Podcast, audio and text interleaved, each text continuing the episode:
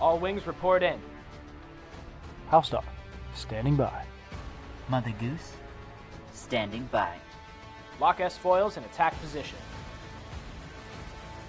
Animal Squadron ready for battle. Hello there, and welcome back to Animal Squadron. I am your host, House Dog, and with me, as always, my favorite person to fly around the galaxy with, Mother Goose. How you doing tonight, man? Hey everybody, I am doing really, really good. How about you? I'm so excited. I can't I can't lie. I've been so excited to do this podcast for ever since we released the first one. I've just been thinking about it, super excited about it, and I'm just I'm happy to be here. Me too. I'm really excited. Like I at the point of recording this, I just finished watching episode 1 and I am so excited to talk about it. I was rushing to watch it myself. So, we we both kind of slacked off a bit, but you know, A little bit, but we're ready. it is it wouldn't be us if we didn't slack a little bit. Yeah, exactly. Oh, okay.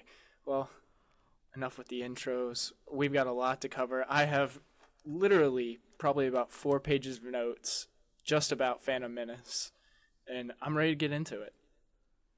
I am too. All right, great. So I'll, I'll just go off and uh, we'll see what we have to say about the things I wrote down. Hopefully, you have coinciding topics. Yeah, definitely. Okay, so starting off, uh, you know, we have Obi Wan and Qui Gon Jinn landing there to do the um, negotiations with the Trade Federation. And Obi Wan says, you know, that his mind is elsewhere and that he, you know, senses a disturbance in the Force. Yeah. and it really makes me wonder if he's like starting to sense either Anakin or Palpatine's plot that's been in the works for a long time, but is now being set into motion because of their being there. And Qui Gon brings up the Living Force, which is a new concept with this movie. Interesting. Okay, yeah, I definitely see the what you're saying there. I I didn't catch that, but I think that makes total sense. The I mean, this is the start of the saga. This is the moment where maybe not this exact moment, but everything's about to change. I would I could definitely see the Force wa- warning Obi-Wan, especially with as large a part as he plays.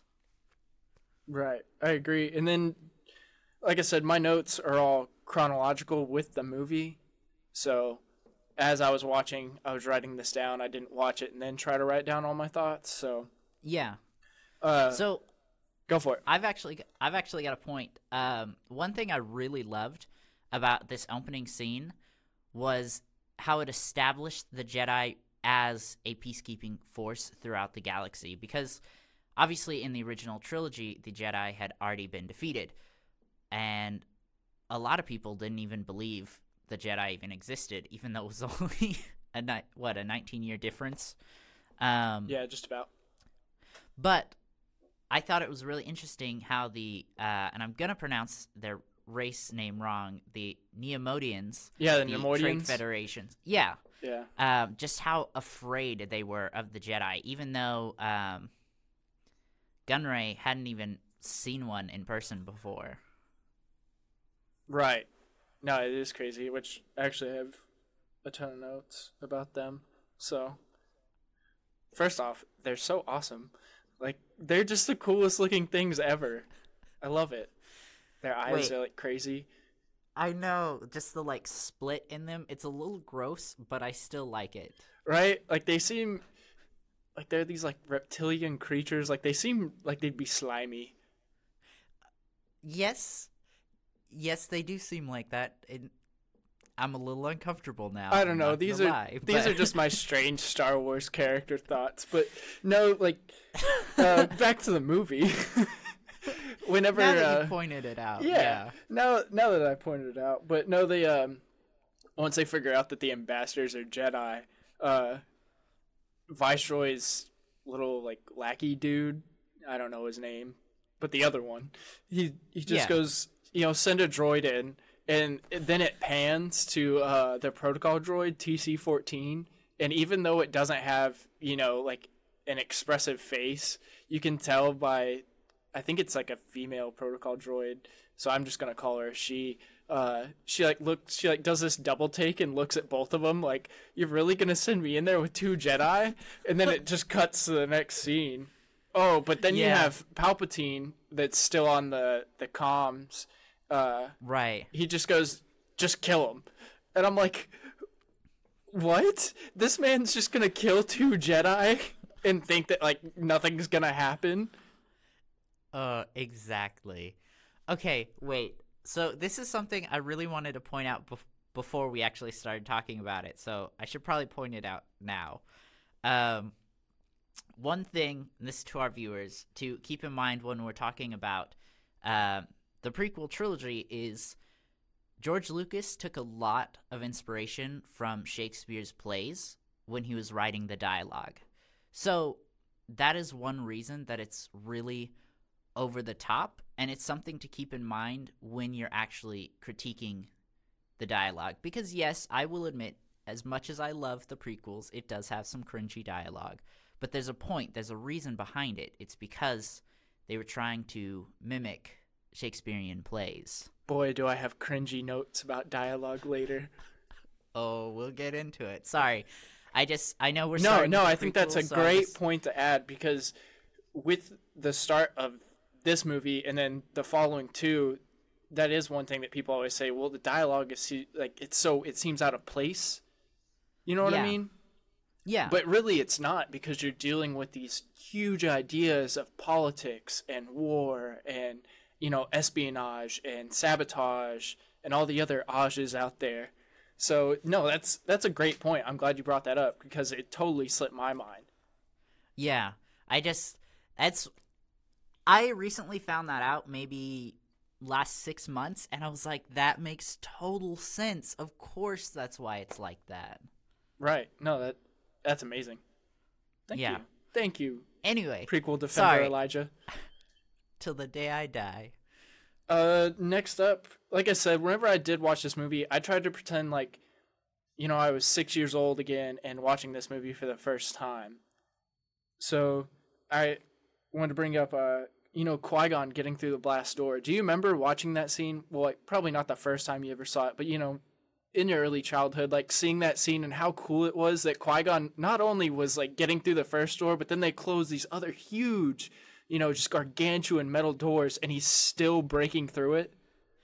Okay, so I actually do remember watching that for the first time. Um, so I didn't wa- I didn't get to watch it in theaters. So probably I was probably actually around. f- I was two when the movie came out, but I probably was around five or six when I saw it for the first time. Right. So I I do vaguely remember that scene, and I remember um, the Darth Maul scene, which we'll get to later. But those are those are the two things I distinctly remember from my first watch through. And you're right, it is absolutely amazing. Which brings us right into because Obi Wan uh, calls out to Qui Gon, destroyers. Do you remember the first time seeing droidekas and how cool they were? Amazing. I still thought they were really cool. Like this watch through. Yeah, same. I as soon as I saw the droidekas roll through the hallway, I was like, "Oh yeah!" I totally forgot that there were droidekas. Like, I don't know how it slipped my mind, but I was just like, "Man, those things are so cool, and they're so, like,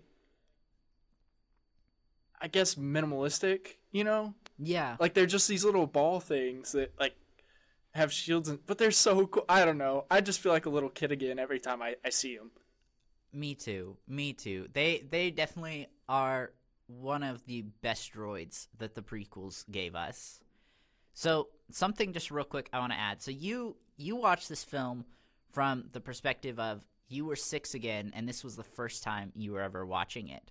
Yeah, I tried to. I actually went in with a okay, I've seen this before, but I want to take like the nostalgia glasses off Right. and just like really critique this film for what it is. So that's kind of was my my thought process when viewing it this time. Then our notes should be very interesting to compare and dissect. Yeah, definitely. And I just want to say we are officially 10 minutes into this podcast and we are not even past the first scene. Uh, I'm I'm moving us there. I'm moving us there. Okay. No, that's not a complaint. I love it. I I love this conversation. No, I knew this episode was probably going to be really full because it's the Phantom Menace. So much happens. So much happens. Okay, so uh, my next like kind of bigger point is um, still in like the first and second scene. Uh, Obi Wan and Qui Gon have just gotten to the the main like hold of the ship, and they see all the battle droids and everything, and Yeah. they're they're speaking about oh how do we get off and all that type of stuff, and I love seeing you really get to see the relationship of Qui Gon and Obi Wan really quickly within the first you know five to ten minutes of the movie, where um, Qui Gon's devising a plan. Well, we got to get down to the surface and you know help the people of this planet as soon as we can. And out of nowhere, Obi Wan tells Qui Gon, "Well, you were right about one thing, Master. The negotiations were short." And that, oh man, that's just seeing that. I was like, "There's my guy. There's Obi Wan." With There is Obi Wan. Yeah. you know, you get you see his personality take shape, even though this is the first time we're meeting him. Uh, Obi Wan being played by Ewan McGregor, that is. Right. So this really was the first time we're meeting Obi Wan Kenobi in the galaxy, besides Ben. Right, right. And as we pointed out in our last podcast, at that point, Obi Wan really was dead. He died on Mustafar with Anakin. Right. So I just I thought that was so fun to see their relationship build, and we get to see okay, this is who they are as a master and an apprentice. You know, Qui Gon is very mission oriented, thinking all the time about all the different aspects of everything, and then you have Obi Wan who's still achieving the mission, but he goes, "Eh, this is a good place for me to add a little quip in there." Yeah, yeah. Uh, and then so we get past that, and we see uh, Naboo for the first time, and um, how smart is Palpatine in his plan? How quickly he can adapt and overcome different challenges that every character in this galaxy is giving him with his, you know, grand uh, evil plot. Immediately, he sends a transmission to uh, Naboo, and then bam, communications are wiped out all of a sudden, right? Of course. How convenient. And with that, we get a beautiful shot of the love of my life, Padme Amidala. In my notes, I wrote down, Queen Amidala is still the love of my life. So, seven-year-old me is still very alive and strong, because Yeah. that first shot of her is just it's awesome. She you immediately like wonder who the character is as far as you know we know she's the queen through the dialogue and Right. everything, but who is she really? And then my very next note is just simple and plainly, oh Jar Jar. Oh, Jar Jar. Okay, so I did want to talk about Jar Jar. So, I really. I don't hate Jar Jar. And I really tried to put myself in the shoes of somebody who hates Jar Jar. Now, don't get me wrong. I don't. He's not one of my favorite characters. And I do find him annoying. But I, I just can't hate him. And I think something that's really helps me not hate him is the fact that everyone in the film is annoyed by him. It's not like like he obviously is an annoying character. It's not like they're treating him with like the respect they would give Obi-Wan, you know? Right. And I think that that's just a little more real. Like in life, there are people who are going to annoy you. There are people who are going to do stupid things. So, I don't know. I just can't find myself hating Jar Jar. But six-year-old Elijah loves Jar Jar. Six year old Elijah did love Jar Jar. I'm not gonna lie. Uh, 23 year old Elijah can see why people hated him, but I just can't. I can't do it. So, uh, in that scene where we're meeting Jar Jar for the first time and everything, you know, they're running through the woods, uh, trying to get away from battle droids and everything. And it was really, I guess, the first time I noticed it in the movie. But you know, they destroy those two um, droids chasing Obi Wan through the forest, Yes, yeah. and Qui Gon uh, deflects the lasers back at him. and one of them crashes and goes down into the forest. You know what I'm talking Okay. about? Yes, yeah. And uh, I I don't know what it was about that part, but I really noticed the audio was just so cool. Like the way they made the crash sound in the forest, like it sounded, you know, like it was rolling down a hill, and I, it was just masterful. It was the first time in the movie I really went, wow. The sound in this movie is just amazing. Yeah, it it really is. Like in terms of I mean, the music score is amazing. And I think that gets a lot of a lot of love from fans. Of course. But there's just the overall sound design, the sound effects, the foley, it's just so good. Like you can tell a lot of care and effort went into creating the sound for this film. And I mean all of the Star Wars films. Right. I mean, you and I have a different appreciation for you know audio and visual because you you do it yourself, and then you know my Right. brother is an audio tech. He went to college for it and has a degree in um, audio engineering and sound engineer. So he really made me you know start to appreciate you know music and how sounds affect things and make you feel different things. So that's that's why I started noticing stuff like that, and not just Star Wars, but all movies. Yeah, yeah, it's it's it's just amazing how much effort the uh, sound design team goes to to create these sounds. Right. So my next note here is once again we get to see lovely young Padawan Obi-Wan and they're talking to Jar Jar and he's like, "Oh, I can take you to the Gungan city. Let's just go." And everybody's like, "Okay, but uh Jar Jar warns him. He's like, "You know, I've been banished, so they're not really going to be happy to see us." And Obi-Wan again with his great lines. Whoever like whatever idea was going through George Lucas's head when he was like, "Ah, yes, young Obi Wan, I shall make him so sarcastic all of the So time, sassy. so sassy, but you don't really notice it all the time." So Obi Wan has this Right. great line right then. He says, "Oh, don't worry, this hasn't really been our day for warm welcomes." I'm just like, And it's so good. again, it's just like, there's my boy, there's my Obi Wan. And I think it's really good character development because while Obi-Wan throughout uh, the prequel trilogy does become more mature, he still holds on to that sassy self. Right. And it's it's beautiful. It's one of my favorite things about him. So next, like we were talking about just the wonderful audio and visual of this movie, we get to see the Gungan city for the first time. Tell me tell me your thoughts and feelings about just that super crazy underwater world.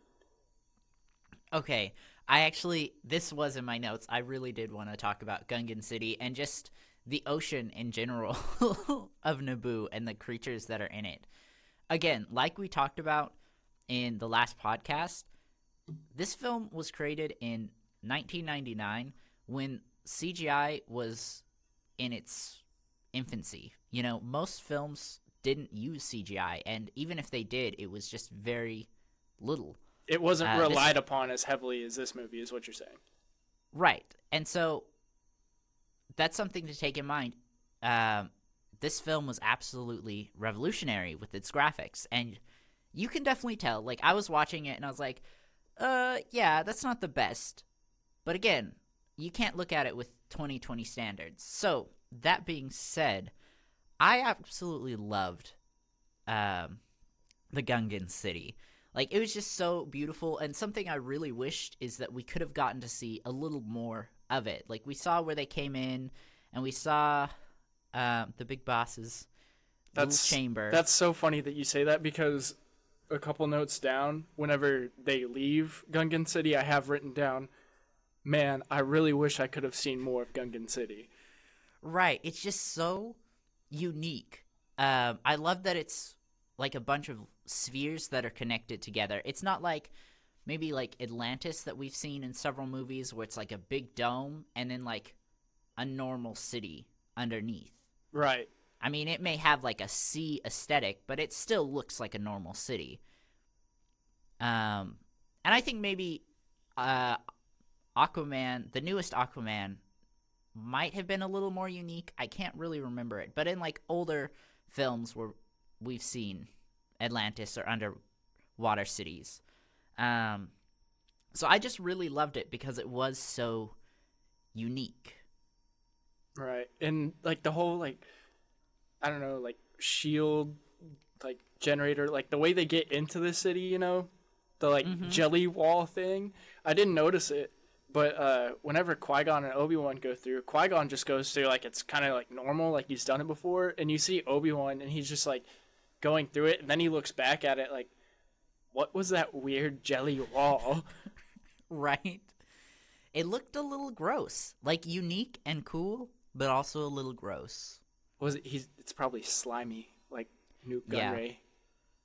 Okay, and to to backtrack just a little bit, something else I thought about was just how like even though they're Jedi, how annoying it must have been to swim to their city in their Jedi robes. Right? Why wouldn't they take off the robes? Exactly. Like I just feel bad for them. Like I know they're Jedi and they have enhanced strength and reflexes, but it still must have been annoying. right? Have you ever like tried to swim in like clothes before? I I have. It's horrible. It's not fun. You feel like you're being strangled the whole time. So shout out That's- to all the strong Jedi out there. Right. Especially especially like loose clothing. Clothes that when you're swimming in that are tighter and they kind of cling to your body. Okay, that's one thing.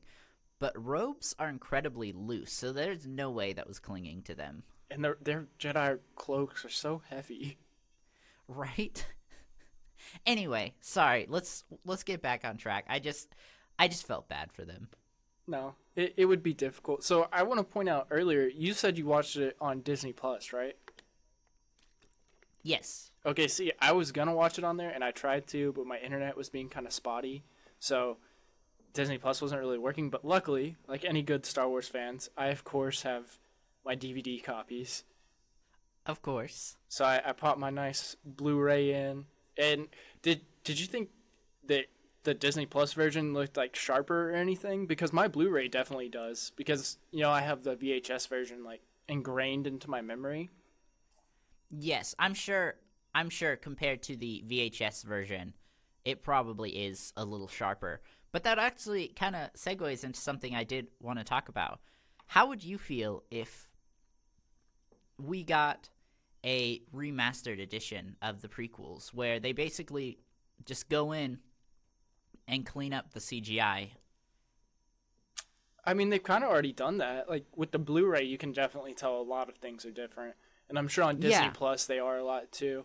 I I don't really mind it. I have notes about that later as well, and uh, you know, it's not really that big a deal to me. I I am happy that I have different versions of it, so that I can I can see those differences. Because you know, some days maybe I do want to watch the original, you know, uh, VHS version and watch it that way. Yeah. Yeah, no, definitely. Um, and honestly, I don't really care either, but I know it's such it's such a big problem with a lot of fans. Like they just they hate the CGI. Now, I I don't. I actually thought it was pretty good for 1999. Right. Um, but I don't know. Just something I was thinking about. Okay, so how much do you love the bigger fish line? so much so much and something i realized was there's i guess i'd forgotten there were two different times where bigger fish came and saved them while they were underwater Yeah, it happens twice. Yeah i i'd completely forgot about it. So the first time i was like hey there's the line. And then like the longer fish was chasing them. And I, I was just sitting there. I was like i can't remember how they get out of this. And then of course the fish comes back eats the longer fish and they're safe. And i was like of course it happens twice. Of course. Yeah, that the uh the longer fish, the one that glows, yeah. that's called like a a colo fish or something. I forget. I'm probably butchering it, but I didn't know this. It's an interesting tie-in. Uh, in Solo, uh, Dryden Vos, the you know crime syndicate boss guy, yeah he offers Han and all of them uh colo fish claws or something. Oh, and it's- okay. Yeah, it's food that you get from that fish in episode one. The one that glows What? and has the giant fangs. What an amazing little reference. I love that so much. Isn't that awesome? Yeah, that's so cool. Uh, let's And see, okay, so that that's something I want to talk about with with sequels, and I feel like it's that's one way that sequels can really truly truly succeed is by filling in little references like that. Right. Like not making it a huge major plot point, but just something enough for the fans to be like, "Oh my gosh, that's the same fish." You know, it the more of those little references, those like background references there are, the more it connects the films. Right. It makes them stronger and just more fun. Yeah, yeah, and it, it helps make them feel like they are the same universe. Exactly. So, did you ever notice that in that scene, whenever they're running away from the the last fish, uh, Qui Gon makes Jar Jar pass out? I didn't. Are you serious? Yeah, Oh, I'm so mad I missed that. I'm gonna have to go back and watch it. yeah. He does like some pressure point thing on Jar Jar's shoulder, and then Jar Jar just blacks out. That's so funny. I'm sure that there were a lot of fans sitting out there saying, "I wish they would do that to Jar Jar again." Yeah, because uh, Qui Gon does it, and then Obi Wan immediately says, "What? I I think you overdid it." So, Oh, that's what he mean. I heard that line and I was like, "What it?" I literally was sitting there like, "What is Obi Wan talking about?"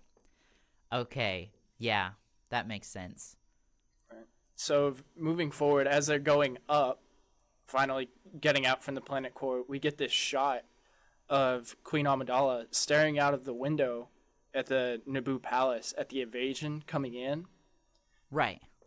And to me, it was such a great shot because there's no need for dialogue, no need to tell us what's really going on. It's just her staring out this window at the droids just pouring into her city, and you can just feel how sad she is. Mm-hmm. And like I said, it's one of those amazing scenes in Star Wars where you need no dialogue. Dialogue would actually make it worse. Exactly. Show, don't tell. Exactly. And then have you noticed how close together they put um Padme and the decoy throughout the whole movie? Yes, yes. And so I think the reason that is is so that just like we see later in the film where the decoy is talking to the Gungan big boss and then she steps out and like I'm actually the queen. I'm pretty sure it's so that she can step in if she really needs to. Right. I just Um, thought it was cool how they show us that the entire movie. They're like, "It's right here. The answer's right here, and, right there." and you don't know it." Ha ha ha. Man, I don't remember. I really don't remember how I felt the first time that I found out that it, Padme was the actual queen, but I really wish I did because that's such an interesting twist. Like, yeah, it's not as obviously it's not a, as big a twist as like the Darth Vader being Luke's father. Elijah, But- Oh, sorry. Um, if you're not watching any of these films and just listening to us talking about it for the first time, I am so sorry. But I do still think it's it's a really interesting twist. I did too. Which it gives this movie gives so many great lines, and it's the part where they're Qui Gon just rescued the Queen and all of them, and he's taking him through the hangar bay, and he talks to the the captain battle droid, and he's like, "Halt! Where are you going?" And he tells him, "Well, I'm taking to Coruscant," and the droid finally figures out. That he can't take these people anywhere, and he just goes, "Wait, you're under arrest." I know. It takes him so long. He's probably he was probably just like, "Okay, we've captured the city. We're in charge. No one's fighting back at this point." It probably I think uh I can't remember what he said exactly, but he says does not something like does not compute. Like he says that a yeah, he's like, "Wait, that doesn't "Wait." add up." Yeah, I know. And I really love that because it gave the droids personality. They weren't just these like mindless creatures or not creatures, but Drones. mindless droids. Yeah. Yeah. Yeah. Which I think we really get to see a lot in the Clone Wars series, Right. but you can still see that in the prequel trilogy. I agree. It, I just, I love it. Just wait, you're under arrest. Oh, and he got he should have just backed up. He should have he should have just backed up. He had no idea what was coming. no, he didn't. Poor guy. R.I.P. Uh, my next note I have here is just a simple R2 with a uh, exclamation point. So now, now we're at the point in the movie where they just left Tatooine. They're in the um, uh, Padme's ship, the big silver Yeah. one, the Nubian. Mm-hmm. And obviously, I was very excited to see R2. So I was too. It just made my heart so happy. It is. And then I have John Williams is the man because the score while they're flying, trying to get out of the blockade, the music right there is just awesome. It's so good. John Williams, uh, just did such an amazing job with all of the sa- all of the soundtracks. But episode one is definitely like top two for me. I don't know, like just overall, not talking. Not talking about like specific songs, but the overall soundtrack for the entire film, I would say it's either my first or second favorite. I would have to agree as well. Yeah. Which, I mean, Duel of the Fates. I was about I, have that note later. I have that I know, note I later. know. I know. I don't want to talk about it yet, but oh, do I have some stuff to say. Who but doesn't? we'll get there. Uh next we get to see Darth Maul for the First time. Yeah, I guess that is the first time in the in the hologram. Yeah. Yeah, uh, where he appears behi- behind Darth Sidious. I just wrote down Darth Maul scary.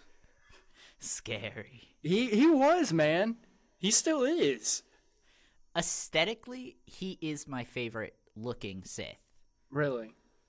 Yeah, I don't know if he's my favorite Sith, but the actual like how he looks, I feel like really gives off that scary, intimidating vibe. Right. Well, the whole if you don't know the backstory of how the Darth Maul character was created, definitely go look it up. It's it's a cool story. It's really interesting. Yeah, I I think I found out about it maybe a year ago and I was just like, "Okay, all right. I see that."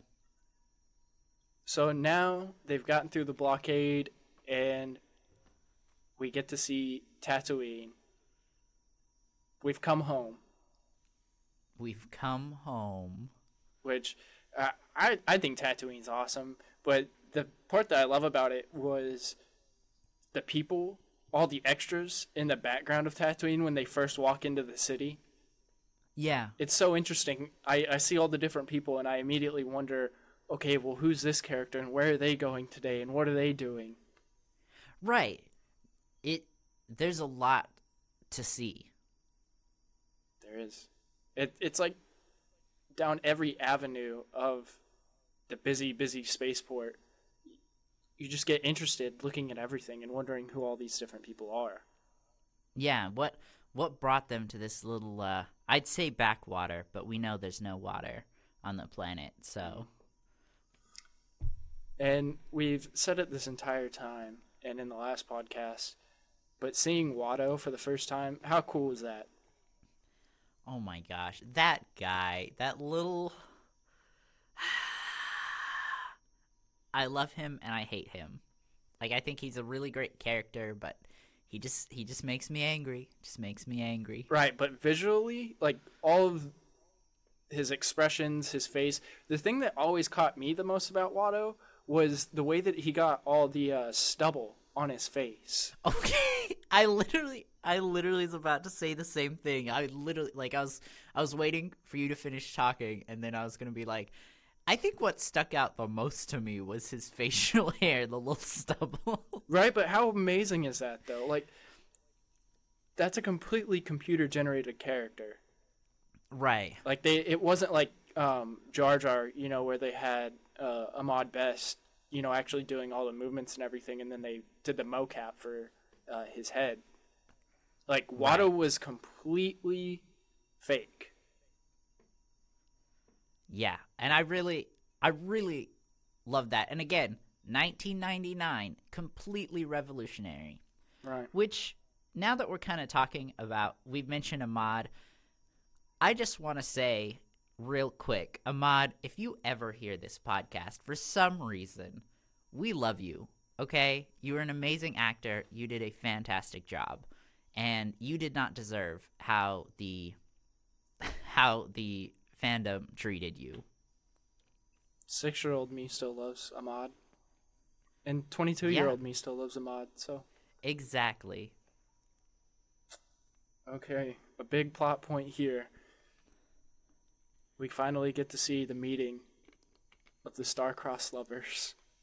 The star-crossed lovers. Okay, so it. I.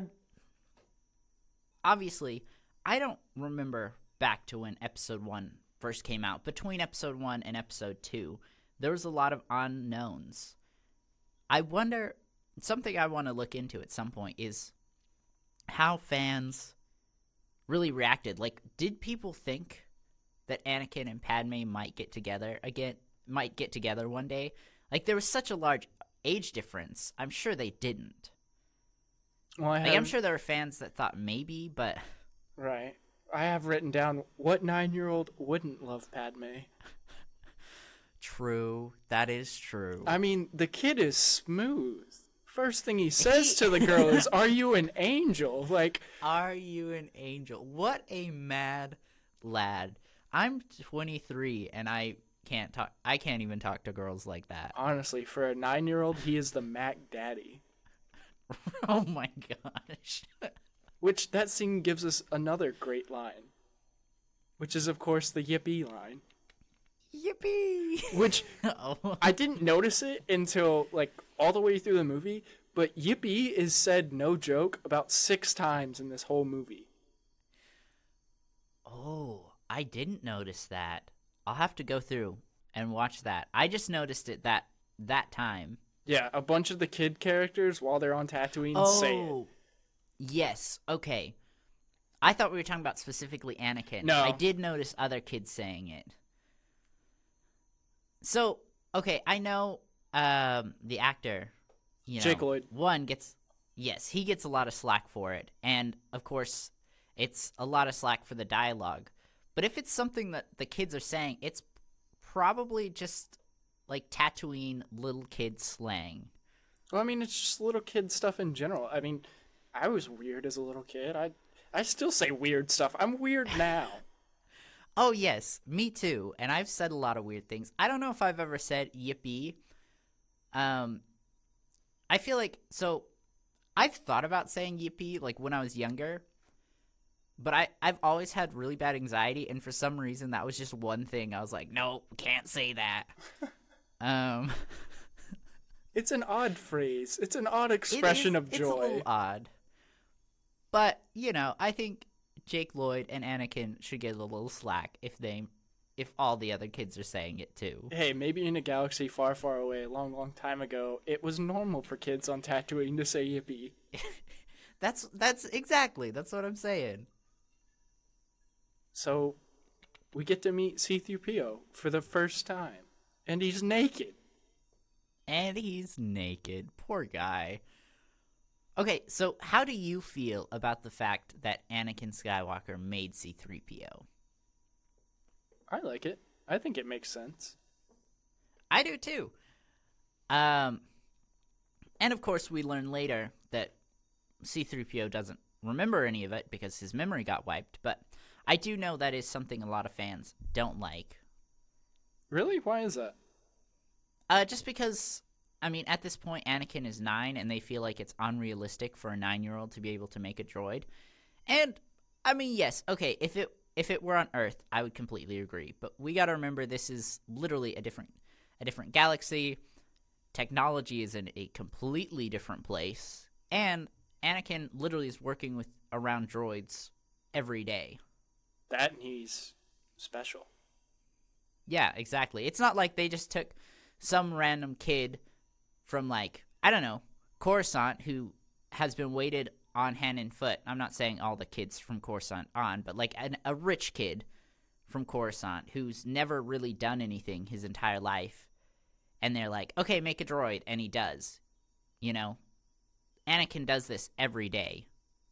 Right. They've already somewhat established in the story that Anakin is is good at working with mechanics and droids and things of that nature. So I don't think it's far fetched that he built 3PO. Oh yeah, no, I don't either. So I have to point it out because we get to see it a lot in the movie. How much do you still wish that you had Qui Gon's uh, communicator that he and Obi Wan use? Oh, so much. So much. I mean, don't get me wrong, I do like my cell phone, but it would be nice to have one. The communicator's so much cooler. Right? Exactly. Which I don't know if you remember this, but they had like the the toy version, which was like huge. It was like this Yeah. giant thing. It, it wasn't as small as in the movie, but they had these little uh like chips. They were like rectangular, small, and they had like different characters' voices and lines on them. And if you put it on the communicator, it would say them. It was a really cool toy. I never got to have one of those, but I wish I did. That sounds really cool. Well, you know, Christmas is right around the corner, Mother Goose. Oh, Christmas is right around the corner. And I, I feel like maybe I could find one of those for you on eBay. Oh, pff, probably. Ah, but you don't have to do that. I could. For you, I would. That just warms my heart. I still have, okay, I still have the Bib Fortuna pop figure, and the C3PO canvas, and the Boba Fett mug that you gave me. Which I just want to point out that I have the C3PO canvas hanging up in my room, and it freaks my sister out every time she goes in there. Like she literally asks me, "Why do you have that thing hanging on your wall? It's so creepy." To know that C3PO is watching over you at all times, much like Santa Claus. Much like Santa Claus. Uh, so I got a big, big point here. It's uh, Anakin and Qui Gon and Padme and Jar Jar are at the home of the Skywalkers, and Padme is shocked to find out that there's still slavery in the galaxy. Right. Right. So I feel like that should be like number 1 on the Jedi's agenda. Which so it's established Padme says it that slavery is banned in the Republic, but obviously uh she Shmi Skywalker says, you know, the Republic has no hold here. Right. And I think that really shows just how under the under control the Jedi are of the Republic. I completely stand by the fact that the Jedi at this point are unbalanced. They aren't truly serving the Force like they're supposed to. I would agree. And that that's that's one big thing is they're kind of just sitting by and letting slavery happen. But it's because the outer rim, you know, the Republic doesn't really care. And so if the Republic doesn't care, the Jedi don't care. Well, I don't know if I go as far as saying that. Okay. The You're right. The Jedi and the a little- Republic are two completely different things, and that's the whole like downfall of the Jedi. Which we'll get into that way more in episode thirty. Oh yes. I, I gotta stop myself, or else I'm gonna go on this whole long spiel, and it's just gonna get ugly. So Me too. I- and maybe I was a little harsh there on the Jedi, but I do feel like that's one area that they're really failing is, you know, just their loyalty to the Republic. I agree. So I I Anyway. I have written down Shmi for Mother of the Year. Shmi for Mother of the Year. I agree. She's she's probably like the galaxy's coolest mom. Oh yeah, without a doubt. So, what do you think about the scene uh, coming up next, where Qui Gon, they decide to enter Anakin into the pod race. So Qui Gon goes to see Watto again, and I never really noticed this, but Watto, uh, excuse me, Qui Gon convinces Watto to put up the front money for the race. Right. Yes. Okay, yeah. So I did notice that, but it wasn't something it wasn't something I really like put a lot of thought into. But now that you point it out, yeah, I mean, Shmi says early on the only thing they really care about is gambling on these races. So I think Qui Gon was able to take that information and use it against Watto. Right, because Qui Gon goes in there with this whole plan, and it's honestly genius. And I don't know how I never noticed it before, but at first he tells Watto, "Well, I've decided to enter the race. I just found a pod racer. I just acquired it somehow through a game of chance, and um, if you let me use Anakin, you know, I'll put my ship up as collateral to enter the race, and you let me borrow Anakin, and you know, you can have the money, but I get to keep what I need for the parts. And Right. they go into that whole discussion, and then eventually Qui Gon just talks Watto into putting up the front money, and Qui Gon wagers his ship. It, it's so smart because at that point in time, you know, they've realized that they don't have any money, that Republic credits are no good on this planet. So Qui Gon devises his whole plan, and Watto just goes with it. Well, and I think that really stands to testament on just how amazing Qui Gon was. Like, not only was he a skilled fighter and force user, he was just a smart person in general. Right. But in that way that's like so unnoticeable. Like it's because he's so quiet and reserved, you don't really expect that he'd be really, you know, like sneaky. And I I wouldn't say deceitful, but like he knows how to talk you into things without you realizing it. Right, right, exactly. It's it's amazing. I love Qui-Gon. I do too. And his his death, like I will say, it needed to happen. It was fundamental for the story, but man, do I wish he lived. Well, we get him back later. We do. We do. So with their journey to Tatooine, we find out that Anakin had no father. And thus begins the story of the prophecy. The prodigal son. It does. We finally get that tidbit. Which I also want to point out uh, that that night, whenever Qui Gon sends Obi Wan the midichlorian count of Anakin, I, I don't know if I ever really noticed it before, but you get to see this like really great moment between Anakin and Qui Gon, where Qui Gon's explaining uh, just some things to him in the galaxy, and you get like this father son type moment between them. Right. Okay, so I I did want to talk about that because in the last episode we talked about how Obi-Wan really he's kind of on that line of am I a father figure or am I a brother to Anakin? Right. And that's exactly because Qui Gon was supposed to be that father figure. He was supposed to be the one to take care of Anakin. I think you could kind of compare it to maybe two actual siblings who are have a pretty good age difference, and like the parents die, and it's up to the older sibling to take care of the um, the younger sibling. Kind of like, and I know this is a completely different genre, and Are you gonna say the outsiders? no, I was actually gonna say Lilo and Stitch. Oh, oh, that's a great comparison. Yeah, yeah. Um, Lilo's older sister. It's ah, what's her name? Nani. Na- Nani. Yes. Okay. I mean, she's kind of in the exact situation that Obi Wan is, where she's got to be the parent, but she's really the sibling, and she wasn't.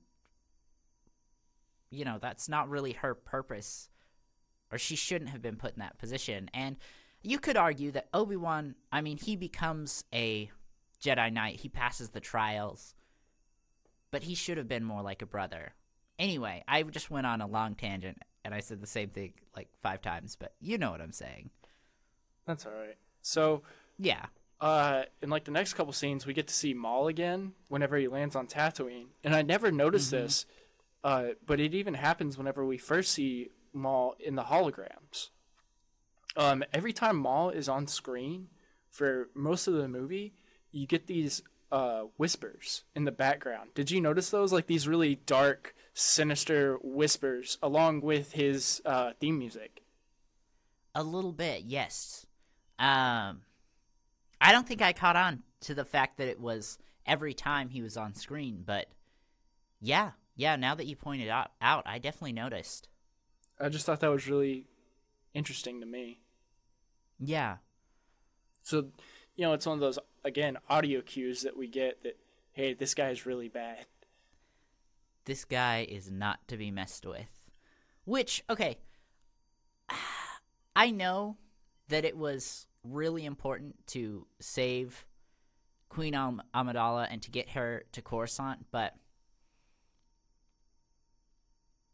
man, I just can't help but wonder if if Qui Gon had s- stood his ground on Tatooine with Obi Wan there, could they have beaten Maul and just ended it there, just stopped him in his tracks? Now, again, obviously, I understand that their mission wasn't to beat him; their mission was to get her to Coruscant, and that's what they were focusing on. But you know, if they fought him there, they never would have got separated. Well, that's interesting that you're bringing up, you know, theor- what if theories because I have one, okay. and it's where Qui Gon makes the second bet with Watto in the little pod Okay. racing hangar before the race. And Right. What if Qui Gon didn't interfere with their little chance cube game? Because he uses the Force to make the cube turn to blue for Anakin. Okay. What if he hadn't have used the Force and Shmi was the one freed? We don't have to dive into the rabbit hole right now, but I just wanted. I, it was just a thought, so I wrote it down. Wow. Okay, that's really interesting. So I actually have um something I really wanted to talk about was maybe not in this episode, but at some point is you know, Marvel is starting their animated What If series. Right. I would really love to see Star Wars do something similar where they explore ideas like that. That that would be really cool. Because Yeah. I'm sure we're not the first people to think of these things. Oh, yeah, probably not. So now we're getting closer to my favorite. Well, one of my favorite scenes in the movie, the pod race. Oh, good. Okay, I was about to be like, because we, we kind of jumped, we kind of jumped over the pod pod race to talk about Maul. I was about to be like, no, we can't, we can't skip the pod racing. No, I, I've got it all here. So Oh, good. now we're moving into the, into those notes. Um, did you ever notice that in that dialogue before the race uh, with Kitster, the other uh, kid that's always hanging around Anakin, his best friend, uh, he mentions that maybe Annie will finish the race this time. Yes. So not only Right. has this little boy never won a race, he's never even finished one. Finish. I know, I know. Qui Gon put a lot, a lot on the table I thought that was someone. insane. Me too. I I did too. I thought it was really funny, um, and just interesting. And I think it really adds a lot of depth to his victory at the end. Right. So, what do you think about the uh, the commentators for the pod race? Because honestly, I think they really make the scene flow so easily, and it is like you're watching. Uh, obviously, pod racing is kind of like you know a NASCAR race or a Formula One, probably a lot closer to Formula One with the way the pods work and how Formula One cars work. But you know, with that idea that he had in mind, uh, the commentators just make, like I said, f- it flow so seamlessly, where you don't even notice they're there, but yet you feel like you're watching uh, a sport, which it is on this planet. So I don't know. For me, they make that scene work, probably the best. I I completely agree. I think I mean obviously we are watching a film and not an actual race, but we've got to look at it as if it was an actual race. The um the people who are actually watching it'd literally just be them sitting there watching these in a real race cars or these pod racers just going in circles. And eventually that's going to get a little boring. So the announcers really just help add suspense to the race. They Right. help add like enjoyment and like you said it just keeps the flow going. Just like a race in real life. Right. So, with this pod race, uh, we get to see Jabba the Hutt again. Oh, Jabba. So I, I wrote. I wrote down in my notes. I said, "Who is this Jabba?" because he he does not look like the Jabba we know, which is fine. I'm just picking at the movie a little bit. So I think something to keep in mind is that this is there's what a almost 40 year difference. And while the Hutts while the Hutts have a much longer lifespan than humans do, that's still a pretty significant chunk of chi- chunk of time. This is this is a younger Jabba, and I think you know he was CG compared to the monstrosity of a contraption they had to make for Jabba in the original tri- trilogy. But awesome. But awesome, yes, I do absolutely love it. So, did you notice in that scene where we uh, see Jabba? Of course, we see uh, Bib Fortuna Right. next to him, which he if if you don't know character names and you're not so in depth Star Wars like we get, Bib Fortuna is the white alien with the weird tendril coming off his head that wraps around his neck that you see in Return of the Jedi that talks to him. That's the uh, uh, translator kind of for Jabba. Yeah. But also in that scene, if you look um, to the right, so stage right, or if you were in Jabba's perspective to his left, there's a female alien character that's wearing the um, the slave Leia costume, but it's just painted differently. Did you notice that? I didn't. I okay. The in terms of the background, I always end up looking at the Hutt that's sitting behind Jabba. Right, his wife. Isn't that supposed to be his wife? I think so, yeah. Um I didn't notice that. Again, something I'll have to go back and look for. Yep. Well, you know me. I'm just out here bringing up all the details. All the details. I'm here for you. So, Thank you. again, we go back to sound. Uh, the pod racer sounds so cool. Just that So initial amazing. scene where they're starting up and getting ready for the race, and how each of them sounds so different. You know, Anakin's Right. is like it has the mixture of like a street bike mixed in with like a jet, and then of course you have Sebulba's unmistakable pod racer. You know, just that deep, just you know, just chugging, just like it, it's so cool. Yes. Yeah, I absolutely love it. And so that's something okay, something I just wanted to ask. How would you feel about a pod racing series? A series just based on pod racing? I it it would be Star Wars, so of course I would watch it, but I I don't know how like they'd have to do a lot of character building for it to be a really watched Good. show. Right. So, um, something uh, that kind of made me start thinking about it is they talk about pod racing when they're at the Skywalker's house, and I can't remember what planet it, it is, but Qui Gon mentions that it also has pod racing. So, pod racing isn't specifically a Tatooine thing. So, it's something that's happening maybe in a couple other planets or maybe all over the galaxy. It's all over the galaxy, and the planet's name you're looking for is called Malastare. Got it. Okay. Yeah. You're welcome. So, I think it would be really interesting because, you know, obviously on Tatooine we just see the one racetrack, but it could become something more of a, you know, maybe traveling throughout the galaxy, kind of on a Grand Prix Right. style race. Yeah, Well, it doesn't have to be long. of course, but- there's the awesome old um, Star Wars Pod Racer game, which just got re-released on the Switch, and I, I bought it and. I played it, and it was a lot of fun. It was just like playing it back um, whenever I was a kid on the Nintendo 64, and I, I thought it was a lot of fun. They they didn't really do anything to it. It was basically just a port over, but Right. it still had all the fun that I remember it having whenever I was young. Yeah. So I actually haven't got to play that yet, but I, it's definitely on my list. I want to play it here pretty soon. I would recommend it to you. So I have two uh, two character notes here. Uh, did you Okay. notice? And uh, it's again before the pod race starts, or it's when the pod race starts. Uh, we get a cameo from Warwick Davis, the man who played Wicket in the original trilogy in Return of the Jedi. Ah, I didn't notice. Yep, he's in there. Which he plays a, a Okay. he's usually he does cameo in quite a few of the movies. Right, right.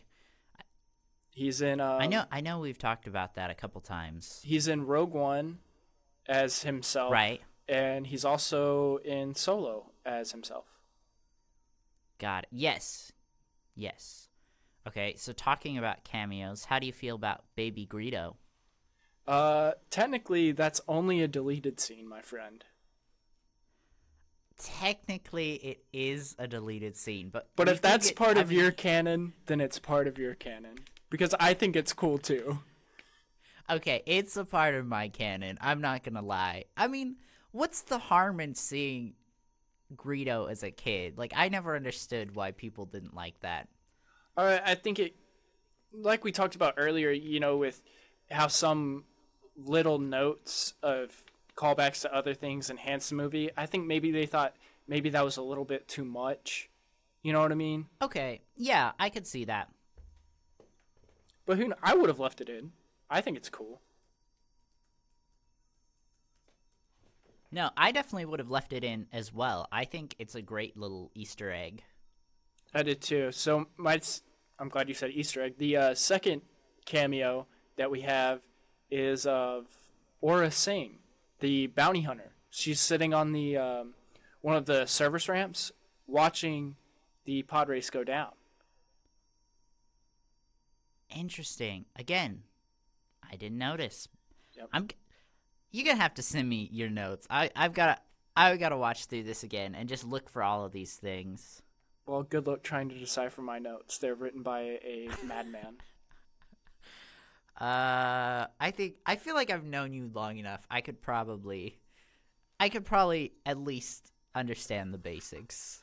So, how bad do you feel for the uh, one of the people racing in the pod race, Ben Quadinaros, who's the the poor little alien who gets stalled with Anakin at the very beginning, and then I think it's during lap two, his racer finally starts back up, but his power couplings go out and his engines just blow up and go everywhere. Yep. Oh, that poor guy. I felt so bad for him. Like, I mean, obviously you feel bad for little Annie when his isn't starting, but I mean, he has a good comeback, you know, but right, but Ben guy... he just has nothing. it's it's over. That's all. Right. So, one thing I just thought was funny is in the race was Sebulba just throwing the the little like wrench tool thing out of nowhere. Like he he just has it in his little cockpit, and he's just like, "Oh, time to throw a wrench." time to throw. How many? And I mean, he, that man throws it with confidence. How many people has he stopped using this technique? oh yeah, like th- he doesn't. I don't even think he looks behind him. Well, he looks behind him, to make sure that there's somebody behind him, and then he just yeets the wrench over his shoulder, like, "Well, if this works, it works." if it works, it works. Uh, I mean, it's stated that he's never lost a race early on, Or that he always And- wins. right? And also the fact that he likes to cheat. So Right, but guy. just the whole wrench over the shoulder thing. It, I don't know. I just thought it was hilarious. I I do too, and I just think that scene has so much suspense behind it. I mean, people are literally they're crashing. I'm sure a lot of them died. Um, No, I think all of the know- racers died besides Sebulba and Anakin. No, I think you're right. I think so. Um, but I mean, then we also have Annie's uh, pod racer not starting. We see um, the Tusken Raiders literally shooting at them. Like, there's just so much suspense behind it, and it just makes Annie's victory so much more satisfying. right. Well, George Lucas created the scene to be the precipice of the movie, which is strange Yeah. because the pod race is about halfway through. Right, and it honestly, I mean, it's a longer scene, but once it's over, it's over. It's not really mentioned to again. Right, but I, I know originally because of course I'm a nerd. Uh, you know, I Of watch all the commentaries and the specials about the movies and everything. Originally, the pod race scene was supposed to be like I think 30 minutes. Like something ridiculous. Where are we gonna get George Lucas? When are we getting the director's cut? When is it coming out? Oh, I man. need more pod racing. It, it would be legendary. Maybe it really would. maybe be. they'll finally make your pod racing series that you want so badly. I, I, I genuinely do want this series. Like, I don't want it to be like a long running series. Just maybe like one, one shorter season, maybe two short seasons at most. I just want more pod racing. It makes me so sad that it's never really shown again in the series. But I think it also makes it special. That is true. You don't, you don't want too much of a good thing, you know. Right. And that's why I want it to be kind of a shorter series, just so we get a little more of it, but not not to the point where it's overdone and everyone's just like, "Oh, pod racing, wh- whatever," you know? Right. So, honestly, I don't have a lot of notes on the pod racing scene. That's all my pod racing notes because uh, it's, like we've said, an amazing scene. So, for most of that part, I was just watching. Yeah, me too. I th- okay, I think it's funny because I literally just had the one note of the pod racing series, and you had a couple notes, but we still spent so much time talking about it. Well, that's because it's awesome. It is awesome, and it deserves time. It does. Just like how awesome is it that Sebulba can just yeet wrenches and kill people? Yeet wrenches, exactly. Okay, so um, following. Okay, so we've already talked about Darth Maul. So they're on the ship on the way to Coruscant next. right. I have a Uh, note about that as well. Okay, something I wanted to talk about is one complaint I see about this movie is they talk about. Um, Actually, that hasn't happened it's- yet. There's a lot of stuff that happens after the pod race and them leaving. okay, yes. So I'll I'll put my note aside. Do you have any notes between between the pod race scene and um, Darth Maul attacking? I actually have just very few little ones that won't take long. Actually. Okay. Yeah, sorry to kind of jump all your notes. What what do you have? No, it's okay. Um, again, another Obi Wan scene that I love. Whenever Qui Gon gets back to the ship before he goes back for Anakin, or Obi Wan mentions, "Why do I have the sense that we picked up another pathetic life form?" I know. I know. I was like, Obi Wan, you have no idea. right, and then of course Anakin gets freed and everything. So this is kind of a big note, but it it won't take us long to get to seeing our our beautiful Darth Maul soon. Um, Anakin mentions, "I don't like change," and then I have written down with stars and an exclamation point: "Red flag! Red flag!" Red flag. Right. I don't know. It's hard because you got to remember he is just a little kid. At this point, there hasn't really been much change in his life. Right. You know, I mean, we can look at it as a perspective of, you know, we're we're in our early twenties. We've had a lot of change. I still don't like You know? I I don't either. You know, but I think we've kind of got to the point where like, okay, that's a part of life. Um, Right. But Annie's still just nine at this point. But it is foreshadowing that this is going to be one of the hardest things that he has to face in his life. Oh no, definitely. And um, when he's talking to his mother and he asks her, "Will I ever see you again?" and I was like, "Not really." I literally out loud said, "Not really." Well, I have a note about that as well, because right after that, he says that he'll come back and free her. And I say, Anakin tends to make promises to people he loves, but he can't ever really get the opportunity f- to uh, fulfill them. Right, right. Because I mean, I mean, we'll talk about this more in when we get to episode two, but it's not really his fault that his mother died. No, I'm just saying Like- we we just see that pattern start to form that he makes these life. big promises that he he won't ever get to to do. Right. And so something kind of along those lines is he says, and I can't remember if this is before or after the pod race, he says that he had a dream that he came back and he freed all the slaves. It's before. Eh, yeah, okay. And I really I really feel like he was having a vision, and that a vision of what life would have been like if he'd stayed on the light side, Right. like a a post Clone Wars, but Anakin stayed on the light side vision, if that makes sense. right, another pathway, and it very well could have been. Right, because I mean, think about it. If he if he hadn't have turned to the dark side, once everything had kind of cleared off, he definitely would have been a Jedi Master, and from there he would have had the power to go back and actually free the slaves of Tatooine, and maybe the slaves everywhere. Eh, Anakin's pretty good, but I don't know if he's that good. Okay, that is so maybe I would agree with that if he didn't grow up a slave and if his mother hadn't have died the way she did. But I think bec- because he did grow up a slave and you know, he was never able to go back and save his mother the way he promised, I do feel like that's something that really would have eaten at him.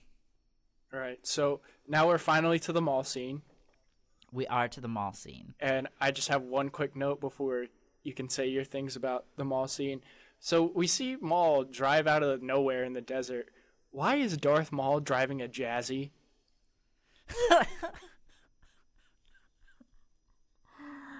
Uh, he's got to he's got to look cool. He's got to look cool. Why couldn't they have given him a cooler speeder?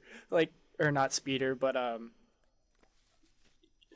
uh, what's the right word, Elijah? Hover bike? Yeah, hover bike, whatever. Like, Yeah. you know, we have the uh, the ones that the stormtroopers drive, Uh-huh. The speeder bikes, and those are awesome. Why? True. Why did they give Darth Maul a jazzy? Why'd they do him like okay. that? So this is something I really want to I really do want to talk about. Uh I think this is a good time to throw it in there. A lot of people are like, "Oh, why why was technology so much better in the prequel trilogies even though they happen, you know, decades before the original trilogy?" They're really not. The technology progresses a lot in the time between the prequels and the original trilogy and like the starships are so much more powerful and the fighters are so much more powerful than what we actually see in the clone wars but because of the fact that the graphics are better we just assume that the technology is better Well, that and the galaxy isn't war torn yet. exactly um so uh like you were saying the stormtroopers speeders were so much cooler but that was almost four decades in the you know in the future Right. so they've had time to um you know get around or to advance but i will say i do like his speeder or hover bike a lot more than Rey's from Yeah. the force awakens Yeah, I I agree. I'll I'll take the jazzy over whatever that thing she is driving. Man, our boy, our boy Tuck Tuck, he hated that thing so much because of how square it is. like that's lit- he walked out and he was like, "Why was it so square?" That's what he literally said to me. Great. So after we get that whole fight scene with Maul and Qui Gon, we have the famous Japor snippet necklace that young Annie gives his his future love, His future wife. which this is episode three stuff, but you know in the funeral scene she's holding the Japor snippet necklace. I know, I know. And she wears it in that movie a lot. Yeah, yeah. Um, and it's such such an important thing. And I actually, when I saw that, um, I I kind of said to myself, like, I wish we'd seen that at some point in the original trilogy. Like, obviously, I know she gets buried with it, so we wouldn't. But I think that would have been a really cool Easter egg if it had been. You know, just maybe a necklace we saw Leia wear, like in one scene at some point. Right. You know? No, that would have been yeah, that would be really cool. Um, so before we move on, I do have a note uh, about while they're on the ship. So um, we see this uh, hologram earlier in the film, um, but Queen Amidala actually watches it again just before they get to Coruscant of her assistant, helper, the white-haired guy. I can't remember his name. Uh, I used to know it. I I did too. I don't know. I literally told myself to look it up before we started recording, and I forgot. Anyway, but he's saying, you know, they're killing everyone. Please send help. And a lot of fans point to that hologram, and they're like, why didn't they just so- show the Senate that? Um, you know, it makes no sense. That's so dumb. They literally had proof. But earlier in the film, Qui Gon clearly states that that is a trap. It's not real. Um, and so while like Queen Ad- Queen Amidala may not have been able to know that her first time watching it, but I'm sure the Senate would have been able to tell. Someone would have been able to see like, oh, that's not actually a real recording. Right. So a big point here that I'm about to bring up, since we did watch a later version of the movie, whenever we get to Cor- Coruscant, we see CGI Yoda and not puppet Yoda. CGI Yoda. What What's your opinion on that? I don't mind. I I like don't get me wrong, I understand why the original trilogy fans didn't like CGI Yoda. That is like most of their arguments I disagree with. But that that's one I mean, I guess I still disagree with it, but I can understand where they're com- coming from. It's the same thing with um, CGI Jabba the Hutt. It's it's jarring to see a character that was a puppet or an animatronic, and then they're just randomly CGI. It it's hard, um, but I, I really don't mind, and I think it makes more sense saying he's CGI for episode two and episode three. I think it makes the trilogy itself feel more connected. Right. Uh, the only thing I have about CGI versus puppet Yoda is, like I said, we're watching later versions. Uh, Right. with my Blu-ray version that I watched, and then of course on Disney Plus he's CGI. You know, it's like we said uh, in the last podcast about how Star Wars changes for the different generations that watch it. Exactly. So to have CGI Yoda now in these newer editions, because in the original release, obviously he wasn't CGI Yoda; he was still puppet Yoda.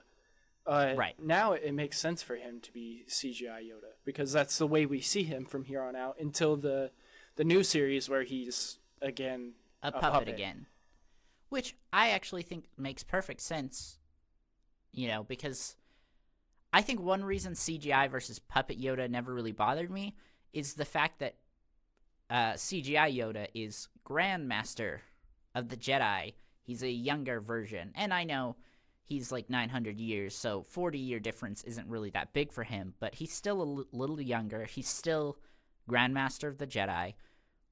Uh, but then in the original trilogy, he's kind of he's a hermit. He's fallen from grace. Yeah, he's beaten down. And yeah, and so I think it makes perfect sense for episode 8 wait, wait, no, episode 9 Yoda to be a puppet again because that's how we saw him in the original original trilogy. That's how he was when he died. right. So, how crazy was it? And I don't know if you noticed it in the Senate scene that we see um, little ETs as part of the Oh, Senate. I love I love that Easter egg so much. Um and something else I noticed is we also see Wookiees as Right. well, which Which I I- remember the the little ET figures being in the old version, but I don't know about the Wookiees. yeah, I I don't remember either, but again, just a little background Easter egg that helps connect this uh the different trilogies. Right, which I noticed the Wookiees too, and I don't think I ever had before until this uh, rewatch. I was like, "Hey, So there are some Wookiees." I actually I actually was watching it, but I looked down I was I looked down at my phone, but then I heard yeah, you heard the roar. Yeah, and so I literally rewinded. I was like, "Where are those Wookiees?" Exactly. So then we get um after the very intense scene of the Senate, we have um a scene with Qui Gon and Obi Wan again, and it's Qui Gon insisting that you know Anakin be trained, and Obi Wan you know asks him when they're alone. He's like, "Why do you always do this? Like if you if you would just follow the rules a little bit, you know, typical Obi Wan. You, you know, you'd be on the council and you could influence change and stuff like that. And Qui Gon says, I must do the will of the Force. Right. Which kind of goes to what I was saying earlier. Um, and we see it very clearly stated in episode 3, where Obi Wan says, I serve the Republic. Um, Right, and democracy, of course. and democracy, of course. Um, instead of saying, you know, I serve the Force. And so I think that's really what sets Qui Gon apart from the rest of the Jedi. Is he he truly is following the Force first and foremost. Right. And to him, and you know, I'm sure a lot of the other Jedi's are, but I think in their minds, they're also considering the opinion of the Republic and of the Senate. Qui Gon, all that matters to him is what the Force says. Right. So then we get Anakin with the Jedi Council, and I don't think I ever noticed how hard Yoda picks him apart. Right? Yoda. I just think it's so funny the different, how different Yoda treats young Anakin versus when he sees Luke for the first time. Right? Like, don't get me wrong, he gives Luke a hard time too, but it's a completely different, in a completely different way. Right. Like he destroys nine-year-old Anakin. Poor nine year old Anakin. I know. And of course, of course. And so I think it's really funny because a lot of people point out how um, Mace Windu treats Mace Windu treats him, but I mean Yoda really, really lets young Anakin have it. Exactly. So after that, um, the vote of no confidence has happened in the Senate and everything, and Chancellor Palpatine comes back to see Queen Amidala again. And um, I never noticed this before. It's another one of those small Star Wars things, and I watch everything with subtitles, so I don't think I would have picked up on this without them. But uh, Palpatine mentions that he's been entered in the race to become Chancellor, along with Bail Antilles. Oh, yes, from Alderaan. Yes, who's who's not Yeah. the same person as Bail Organa. They just have the same first name. But Right. Bail Antilles is the captain at the end of episode three that Bail Organa says to uh, send R two D two and C three PO two. What an amazing little Easter egg. Right? I love that so much. Yes, and so I actually I noticed that as well, and uh, something I wanted to point out is that um, Queen Amidala's uh, chief like bodyguard, he pronounces it as Alderaan instead of Alderaan, and that did that never bothered me because I think that makes total sense. People, if you've never heard it pronounced before, like if I if I hadn't heard it pronounced like in the original trilogy, I probably would pronounce it wrong as well. And just to be sure, you're referencing Captain Panaka. Yes. I just like to name characters. I I do too, and I literally was like I was watching the film and I definitely missed a couple names and I was like I really really need to go double check what these characters' names are before we start recording and then I was like, "You know what? Nah, Max got me. He'll know who I'm talking about." I wouldn't say that I have all the knowledge, but for the most part, I, I can name you characters pretty well. Yeah.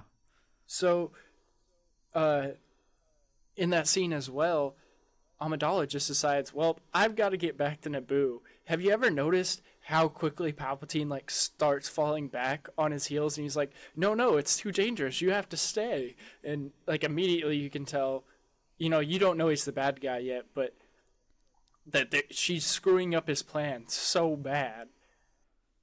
Yeah. I know, I know. And I mean Well, yeah, I mean, think about it. Her going back. I mean, he's able to adapt and he still is able to become the chancellor, but I really do think he wanted he wanted the Trade Federation to have control of Naboo long term, not not just as a small thing for him to come into power. So while it still did work out for him that he became the chancellor, her going back, I mean, they destroyed the Trade Federation at Naboo. Right. It all put a, a well, as Sebulba would throw, a wrench in his plan. Exactly. And so that's really interesting because, I mean, we see um, higher ups in the Trade Federation get killed in the uh, when Anakin blows up their ship. So I wonder if that kind of pushed his plan back a little bit in terms of years. I don't know. Palpatine's a pretty smart guy, and he's very quick. He did. He is, and obviously, uh, the Separatists weren't just the Trade Federation. There were other planets who joined them, but I mean, the trade the Trade Federation played a major, major role in the Separatist army. Right. Um, so I mean, Nute Gunray, he survives, but like I said, his sec I'm pretty sure that's his second in command, and there's some other higher ups on that ship when it gets blown up. It m- it might have pushed his plan back a couple of years. Right. So next, Not for sure, but possibly. possibly, or he he had to reinvent it or fine tweak his plan a little bit after that happened. Right, and like like you've pointed out, he literally is a master at doing that. So it's not like it hurt him that much. Right. So next we get the scene of them um, on the little launch pad about to go back to Naboo, and I never noticed. I've said that like a million times in this podcast so far, but again, I have to watch things with subtitles or else I miss them. Qui Gon and Obi Wan are talking about Anakin and training him, and Qui Gon says, "Well, from your point of view." To Obi Wan, and I was like, "That's where he gets it." That's where he gets it. Right, and then you have Qui Gon talking to Anakin, and he tells Anakin like, "Well, the Council said I'm not allowed to train you, but uh, I just listen to me and just do what I tell you." So he's like, "I can't train you, but I'm gonna train you anyway. Okay, so let's go." Obi Wan, not Obi Wan, Qui Gon did not care what the council said. I really think that, obviously, I think if he'd lived, he would have been able to count, uh, convince the council otherwise later. But even if he wasn't able to, I fully believe he would have trained Anakin in secret. I don't think he would have had to done it in secret. Qui Gon does what Qui Gon needs to do. Qui Gon does what he needs It's to the do. will of the this is very true. Which, oh, I'm so excited to talk about because I've got a lot to say once we get a little further into the f- into this. All right. So when we're back on Naboo, they go to look uh, for the Gungans, and they're not at their city anymore. And I love how Jar Jar just gives up all the secrets all the time. He's like, "Well, nobody's at the city, but sometimes we have this really secret, sacred place that we go to whenever we get into trouble. So, uh, I'll, I'll take you there now." And I'm just like, Jar Jar, why do you give up all the secrets? So we don't have to spend a lot of time talking about this, but I just need to clarify real quick. that Okay, I'll try I my best. Am a am a firm believer in the fact that Jar Jar was supposed to be a Sith. Oh my gosh, yeah. I'm not even entertaining this one. like I do think that after the bad fan reaction, George Lucas did end up changing it, but I really believe he was supposed to be a Sith, and nothing can change my mind on that. and you, sir, are totally allowed to have that opinion. And you know what? We can visit this topic another time. But right now, I'm not gonna talk to you about it or even entertain that idea, sir. Just know that if we're skipping this now, that it might just have to be its own episode later. Well, this is only episode two, and you brought it up the past time as well. So I, I could only see that it would come back again. Oh, definitely. Anyway, um, but no, I think that is really interesting what you're saying though about him just giving away the secrets and putting the Darth Jar Jar theory theory aside. He does own a a life debt to Qui Gon. So Tis demanded by You know- the gods. It is. Tis demanded by the gods.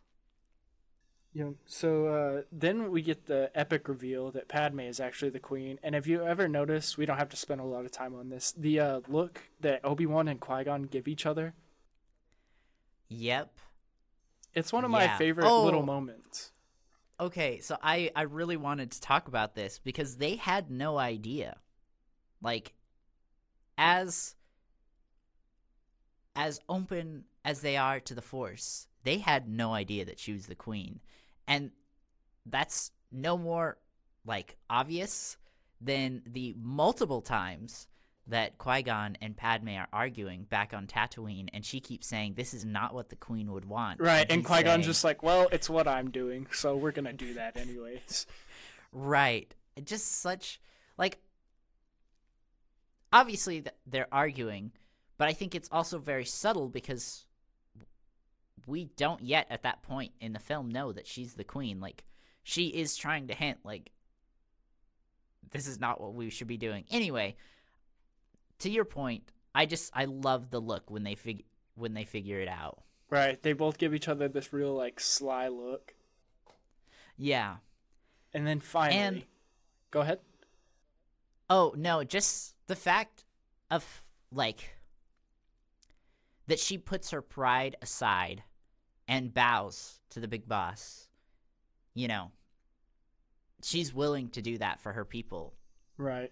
And obviously that's that's the type of person she is, but I feel like most royalty wouldn't they wouldn't do that. They wouldn't bow in the presence of another not even just in the presence, but bow to another king or queen. Right. And then finally, after all of that talking, we get to one of my favorite battles in all of Star Wars in that big open field. And I have to say, I thought it was so cool when I was a kid, and I still think it's awesome. The way that the droids come out of the uh, the uh, big droid carriers, you know, and they deploy and they like unfold and stuff. Oh my gosh. I I love that battle so much too. Like I that's one that is one area where like the nostalgia just hit me so hard and I was just like this is so amazing. Like I love that battle and I love the um the technology that the Gungans use to fight the droids. They aren't using The shield generator and the little blue electricity balls. Right, and then I mean they've got um they they're using spears as well. Like it's a I think it's a really beautiful mix of like space age technology. But yet it's so primitive. Yeah, exactly. I agree. And then finally, we get probably one of the most epic reveals of Darth Maul coming through the double doors, dropping his cloak, and igniting his double bladed lightsaber for the oh first oh my time. gosh. So amazing. It is. I have a side note uh, that Ray Park is a legend, which, if you don't know, Ray Park is the man that uh, you see on screen as Darth Maul. He was voiced by a different person because he has a funny accent that uh, George decided to go a different route and get a, a voice actor. And Ray Park was totally fine with it. Um, but Which he's such an amazing um, stage fighter. right. Okay, so that's really funny cuz George Lucas did the exact same thing with Darth Vader. Right. I don't think I've ever thought of it like that. But he didn't tell David Prowse that time. That is true. I feel so bad for him, but we'll we'll talk about that later. We'll talk about that when we get to episode 4. Right. So we've got the duel beginning on Naboo, and then we've got the space battle going on, and I have written down spinning, the best maneuver ever. The best maneuver. uh man, I, it really is a good battle and I think something like something I wanted to point out was just how outnumbered the Naboo fighters were. Which I mean, we see that a lot in Star Wars, but just the fact I don't know, I just think it's funny how not funny, but really amazing how well they're able to fight off the Trade Federation's fighters and how many of them actually come home. Right. That I thought that too. Whenever they go into space, and you see that there's like nine fighters, which calls back, well, also into the future of, you know, what we're going to see in the original trilogy. But of course, Right. we'll visit that later. Right. So I think it's time we talk about the Duel of the Fates. You know what? That's hilarious because my next note in big capital letters with three exclamation points Duel of the Fates. Okay, and so this is something I really wanted to bring up, but I'm sure it's something you want to talk about too. And for our listeners um, who may not know, the Duel of the Fates is actually actually symbolizes a duel over Anakin's fate. It is Obi not Obi Wan. Well, I mean he's a part of it, but it's really Qui Gon and Darth Maul. It is the light side and the dark side battling over Anakin's future. And while it is Obi Wan who is victorious, it was really Qui Gon who was fighting for Anakin's future. And with his death, it really cements the fact that Anakin will turn to the dark side someday. And I just think it's just the symbolism behind the music and the scene is just so amazing. I, I just love it so much. And I really I stand by it. If Qui-Gon had lived, Anakin would have stayed on the light side. No no doubt in my mind. That's a theory we can discuss at another time. That is, yes. That's more we could talk about that. really any of the, really any of the next like 5 episodes. Oh yeah. So I noticed something. I have to quit saying that. But so It's okay. during the fight with Darth Maul, whenever they're stuck in like the shield room part, you know, right before Qui Gon dies, yes. have you ever noticed how calm Qui Gon is? Just like Mhm. how Ben is right before he dies in A New Hope. Yes. Yeah. And obviously, we don't know yet that Qui Gon figured out how to come back um, in the form of a Force ghost yet. But do you think that was him understanding that he was probably about to die and tapping into that really raw power of the Force before he died? Just like Honestly? I I could definitely see that. That that makes total sense. Because I mean, he even stops um, when Maul and him are separated uh, by that field. He stops and he starts to meditate. yes, that's the scene I'm referring to. Yeah, yeah. Total. He's. I mean, he he's engaged in the fight, but he really is at peace. Right. So, I, I kind of want you. Well, obviously, I want your opinion on this, but the fight just between Obi Wan and Darth Maul, which is only like 30, 35 seconds max, but I have written down possibly the second best duel in Star Wars. It's ooh. Oh, maybe, yeah. Sorry, I'm I'm running through all the fights in my mind and um um it it it might be, yeah. It is so so good. And so something I did want to talk about in regards to the fight is a lot of people uh a lot of people don't like the fact that Obi-Wan was able to beat Maul when Qui Gon couldn't. But we've got to remember that, I mean, Qui Gon was a master. Maul, even though. Even though he won the fight, I'm sure he was he was not at full power, if that makes sense. Like he was starting to get tired. He maybe not exhausted, but he wasn't at full strength. That's my whole point is Qui-Gon gave Obi-Wan the opportunity he needed to beat Maul. Right. Anyway, sorry. Um what were you going to say about Obi-Wan and Maul's fight? No, I just wanted your opinion on it.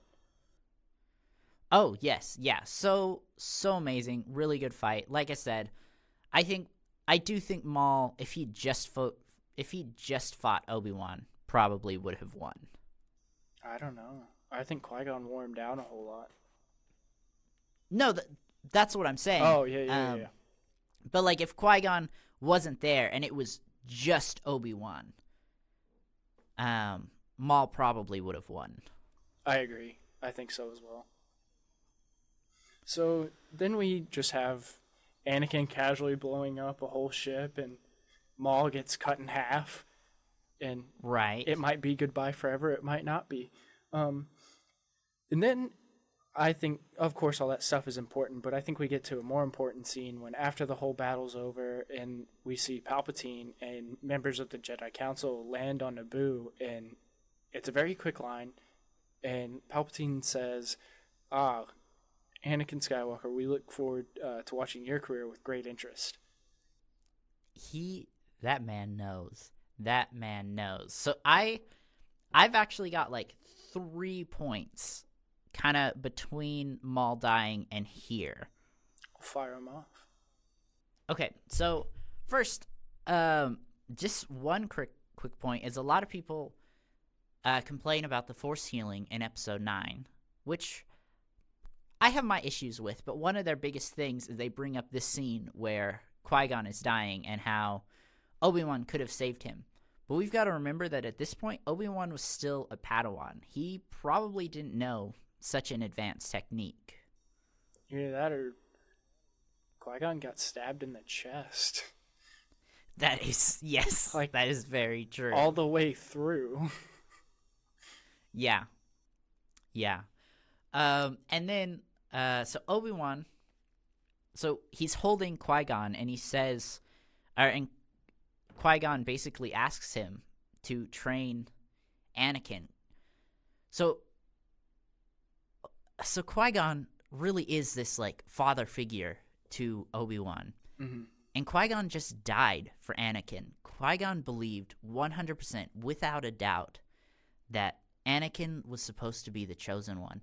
So I think that that also adds another layer of depth to Anakin turning to the dark side in how Obi-Wan is taking it. It's he already has so many other reasons to be hurt by what's happened.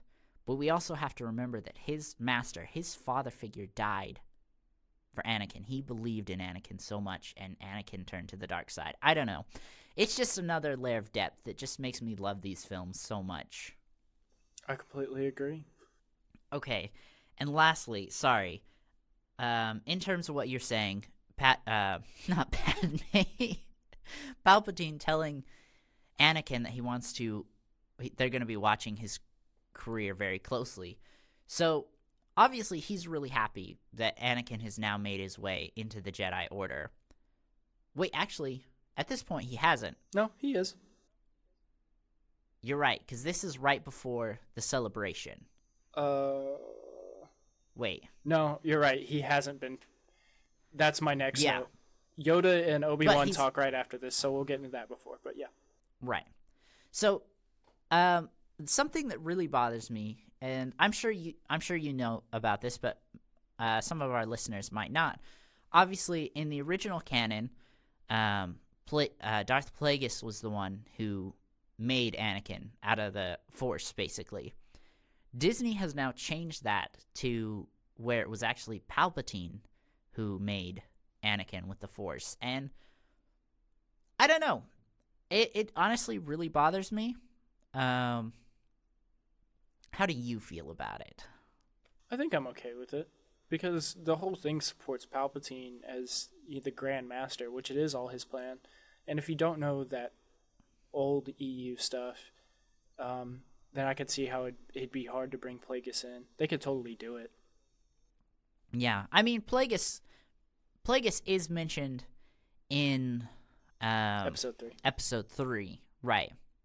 So I don't know. It's not like a a huge thing to me. Like I definitely see how it adds a little more to Palpatine's story, but it still bothers me a little bit. And it's allowed to, Elijah. You're allowed to have those feelings. Thanks. I ne- I needed that reinforcement. I know you did that. I told you, I'm here for you. Thank you. So that actually was my last note. That's great because I only have two more. Okay, perfect. So, uh, right after that scene, Yoda and Obi Wan are talking in this room in the palace, uh, just them, and Yoda grants the rank of Jedi Knight to Obi Wan, and he tells Right. him he's going to take on Anakin as his Padawan. Mhm. In the background of the music that they're playing, there's a small, small hint of whenever Yoda tells him that he'll be training Anakin as his Padawan of uh, the Darth Vader theme. Just a few notes. Did you hear those? Yes, I have. Yeah, I don't. Okay, so I actually didn't think about it this time, and I didn't hear it this time, but I have heard it in previous playthroughs. I don't know why I wasn't listening for it this time, but yes, and again, just amazing, amazing work on John Williams' part. right? Like who would ever ever think of that? But that really got me, and I was like, "Oh, John Williams, you've done it again, sir. You sneaky little snake, I love it. I love it." And then my last and final note is the funeral scene, and it's right at the end whenever Mace and Yoda are talking about you know which was destroyed, the Master the Apprentice, and the final Mhm. uh, shot of that scene is the zoom in on Palpatine's face Yep. uh, right as you know, uh, Mace Windu is saying, you know, the apprentice or the master, and then you just that's such an awesome shot to me because we know what's gonna happen, but it's like they they don't know that he's right there. They don't know. He's literally, literally right there. right there. Yeah. Oh, I just love these films so much. And I really think and we'll we'll get into the sequel trilogy later. But one area that I really just love about the prequel trilogy is that they knew exactly where they were going. Even even the original trilogy, George Lucas had an idea, but things things changed a lot along the way. Um, you know, we can talk about it later, but his original idea was for Luke to become the next Darth Vader, and then the rest of the series was going to be about Leia and Han. You know, bringing Luke back to the light side or defeating him. Uh, but that obviously got changed. Um, but with the prequel trilogy, there literally was no way they could make major changes like that. Like, they knew exactly where they were going. Anakin was going to become Darth Vader. The Jedi Order was going to fall. Palpatine was the, like, Grand Master behind it all the whole time. And so they were able to do a lot of amazing things, like uh, you've been mentioning with, like, the zoom in on Palpatine's face or Darth Vader's theme being in there just a little bit because they knew they had an exact direction that the film was heading. They did. Prequels are such beautiful movies. Such beautiful movies. They did not deserve the hate. Well, do you have any more ideas that we need to discuss there? No, I think that's everything I want to talk about. I think I covered all mine as well. Yeah, fantastic. Okay, well, um, everybody, thank you so much for watching. If you want to send in any Star Wars related questions, uh, we have an at, we have an email. It is animalsquadron at gmail.com. Feel free to send in any Star Wars themed questions, and we will get to those in one of the next episodes. It'd be fun. I'd like a question episode. Yeah, definitely. You know, we could possibly do that uh, if we have enough, like at the end of um, episode three, as far as the movie goes. Oh, yeah. You know, right before we break We into the original like- trilogy. we could do like trilogy. We could break it up, break each trilogy up with a question episode. Right. That'd be that'd be awesome. So you guys make sure to get those questions in. Um, Elijah, why don't you tell everybody where they can find you if they want to send yeah, you definitely. a question, just personally, or you know, like follow you on one of your many social medias. Yes, so uh, my main social media platform is YouTube. You can find me at mother goose 27 Uh, you can also find me at mother goose 27 on TikTok as well. And then, um, really, uh, all my other social media, my Instagram, my Twitter, and my Discord, you can find all of those things on my YouTube channel if you want to follow me there. How about you, House Dog? Do you want to promote anything? I would like to promote something. All right. It's our Instagram page. You can go give us a follow there or send us questions there. It's just Animal Squadron Podcast. And I'm s- you can reach me there. I'm so glad you said something because I completely forgot we had an Instagram page. Man, what would you do without me? This man can't even promote our own social medias. Oh my gosh, I'm so sorry. Anyway, House Dog, why don't you let the people know what they can look forward to in our next episode? Well, I actually had one more quick shout out, if you don't mind. Oh, yeah, I'm so sorry. It's fine. Uh, as you know, our logo is pretty amazing, if I must say so myself. Yeah, such a fantastic logo. and it was done by this great uh, artist. He does logos all the time, mostly things of like cars and stuff like that. But if you want to go give him a follow on Instagram, his Instagram is R I G A Designs. Again, that's R I G A Designs on Instagram. He did our logo work. It's fantastic. Uh, if you need any type of work like that done, I'd suggest him. He's a great guy. Tells you if he can do it or not. Great prices all around, it was just a great interaction working with him. So go give him a follow on Instagram. Like I said, if you need work done, give him a DM. Tell him that the Animal Squadron podcast sent you. And I'd look forward to hearing from him. Yeah, definitely. Uh, I'm, like House Dog said, just an amazing artist. I, too, am just so pleased with how well he did. Right. I wanted to shout him out last time, but I forgot. But uh, other than that, okay. everybody can look forward to us obviously covering the next prequel movie, Attack of the Clones. Yeah.